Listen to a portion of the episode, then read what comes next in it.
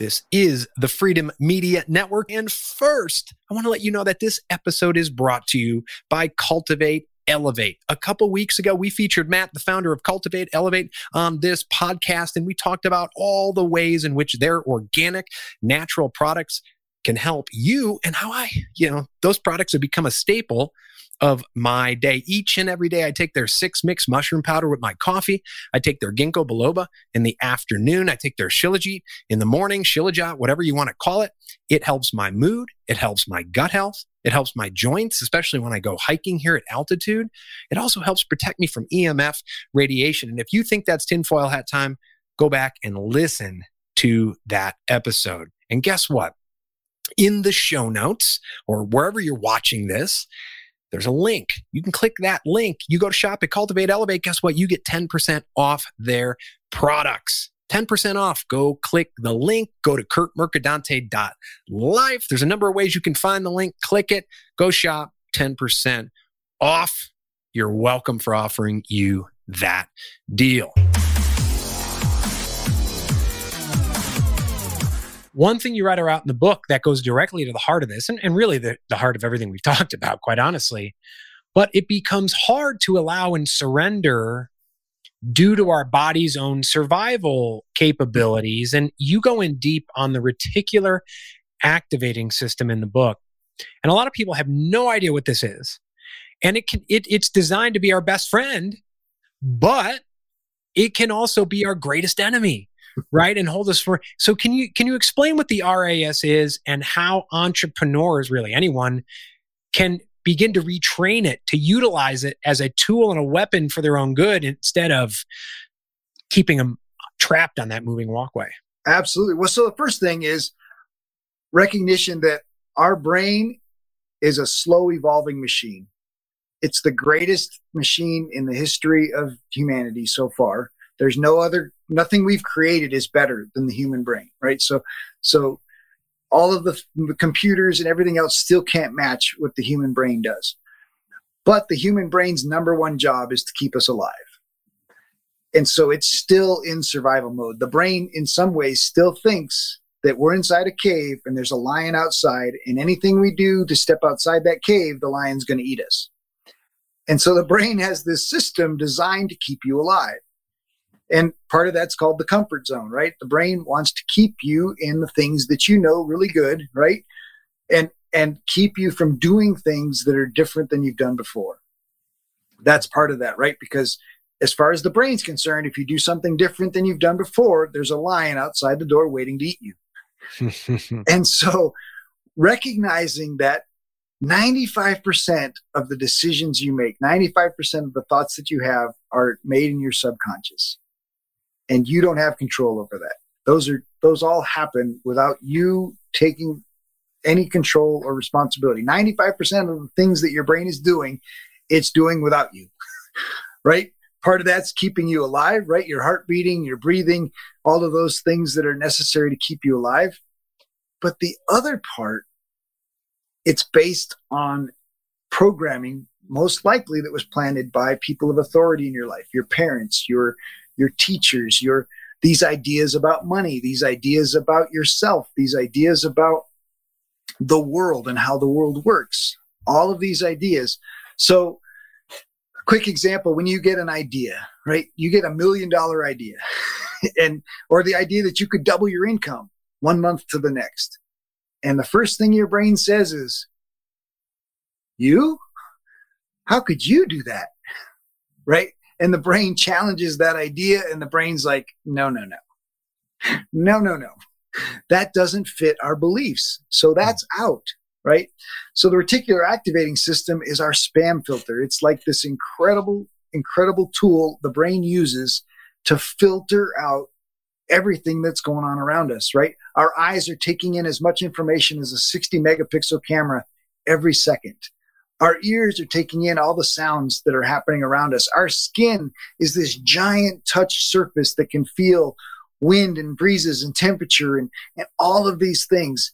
And all of this sensory information is being gathered, millions of bits at a time. Well, our conscious brain can only handle like 48K, right? Like 48 bits of information per second. that's the part where you and I are thinking and talking and we hear ourselves, the voice in our head kind of talks at that level.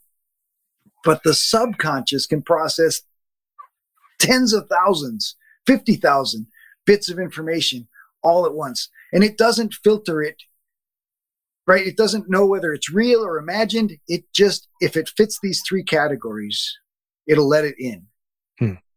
Right? And so the three categories are basically, is it true for you, right? Does it match my belief systems is the most powerful one, right?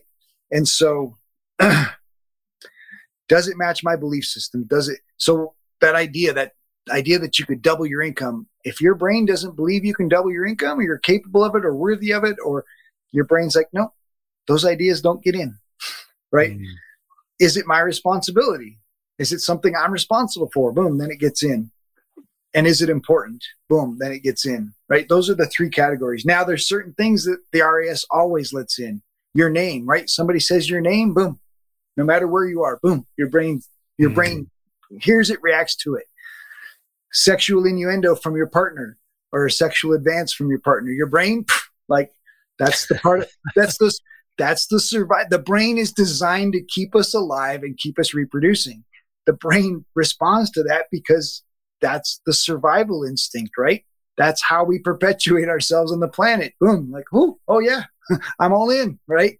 And so this reticular activating system, what's really cool about the subconscious is it doesn't know the difference between something I've really experienced, right? Jumping out of an airplane, skydiving, did that once, but now I can do it in my imagination and I can truly imagine it and feel it and do all of these things. And my brain doesn't know the difference whether I've jumped once or jumped 100 times because I can imagine it over and over again. But I can do the same thing with my money beliefs.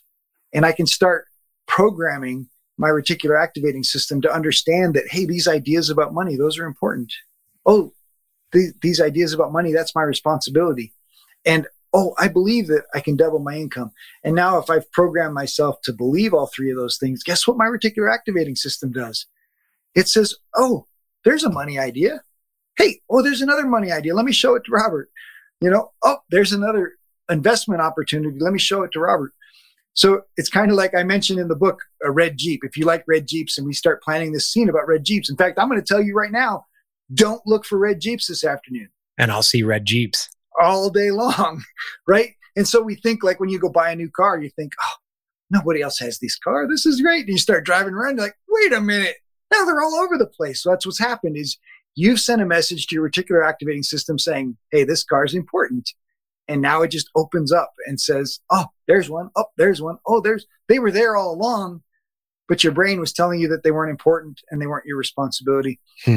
And so there's these really cool times in the morning and in the evening that are really prime times for programming your reticular activating system. That's why Napoleon Hill said, do the 6 steps, read it every morning and read it every night before you go to bed until you have it memorized, until you're using it and you're keeping it in your mind. And I think the biggest difference between people that read Think and Grow Rich and go, that won't work for me, and the people that take action and apply the 6 steps in their life and do some of the stuff. And yeah, it was written 100 years ago. Yeah, the language is kind of funky, but if you still figure out how to make the language work for you and your brain, those things are powerful. And so I think the power of starting your day and finishing your day with what you want in the world, I add gratitude to mine because gratitude helps me stay in that place you're talking about, right? That humility place where it isn't really about me. And being grateful for the things that I have and being grateful for the opportunities just keeps it out of me. It's not me. It's this combination of the universe and God and me making a bigger impact together, right? Yeah. And so God and I are working together for the good of the world. That's pretty cool. But gratitude is what keeps me humble. And so having gratitude keeps my mind in the right place, my attitude in the right place. But then it allows me to plant those programs of, I'm worthy of success. I'm worthy of, and I can do great things with this money and having a plan for the money, right? If you don't know what you're going to do with the money, why would God give you any more? Right. Or like we talked about earlier, the parable of talents. If you're not taking care of the money that you've got, why would God give you any more? Right. And that's why in the money chapter, I say it's simple. live on a budget, spend less than you make. That's the first step. It's interesting that, you know, this interview today, and you're Christian. We interviewed last night Jason Gregory, who is an Eastern philosopher, and we even talked about Hinduism and Buddhism and a little bit about Christianity. But when you really get down to it, and you mentioned, you know, Napoleon Hill 100 years ago, well, heck, 2,000 years ago, 2,500 years, whether it's the gospel, whether it's the Tao Te Ching, whether it's the teachings of Buddha, one thing to look at is when you actually read it, you're saying the same thing that if I have a Buddhist on here saying. When you really get down to the spirituality and take some of the people out of it, right, and the programming and the people that we've talked about that would say money's bad, you realize that the notion and the principle of surrender and let go and let God and opening up and understanding that obsession is where money's not the root of all evil. That it didn't say that. It said the love of money, the obsession, becoming attached is key. And you mentioned gratitude. So I'd love to finish off by just saying I'm very grateful that you're here. I'm grateful that you had me on your show, that we crossed paths. Now we're friends connected on social media. And I would be very grateful if anyone watching or listening picked up the Entrepreneur Mindset Shift, also went to Robert's website, which is, we're going to put it in the show notes, but what's your website? Addvaluetotwo life.com, addvaluetotolife.com. Go there, learn about Robert. I know he's got masterminds. He's got a lot of great stuff. Robert Peterson, thank you so much for joining us today. Kurt, thank you for a great conversation, man. I can't wait till we're just rocking somewhere in Sedona together and just hanging out. Come on down.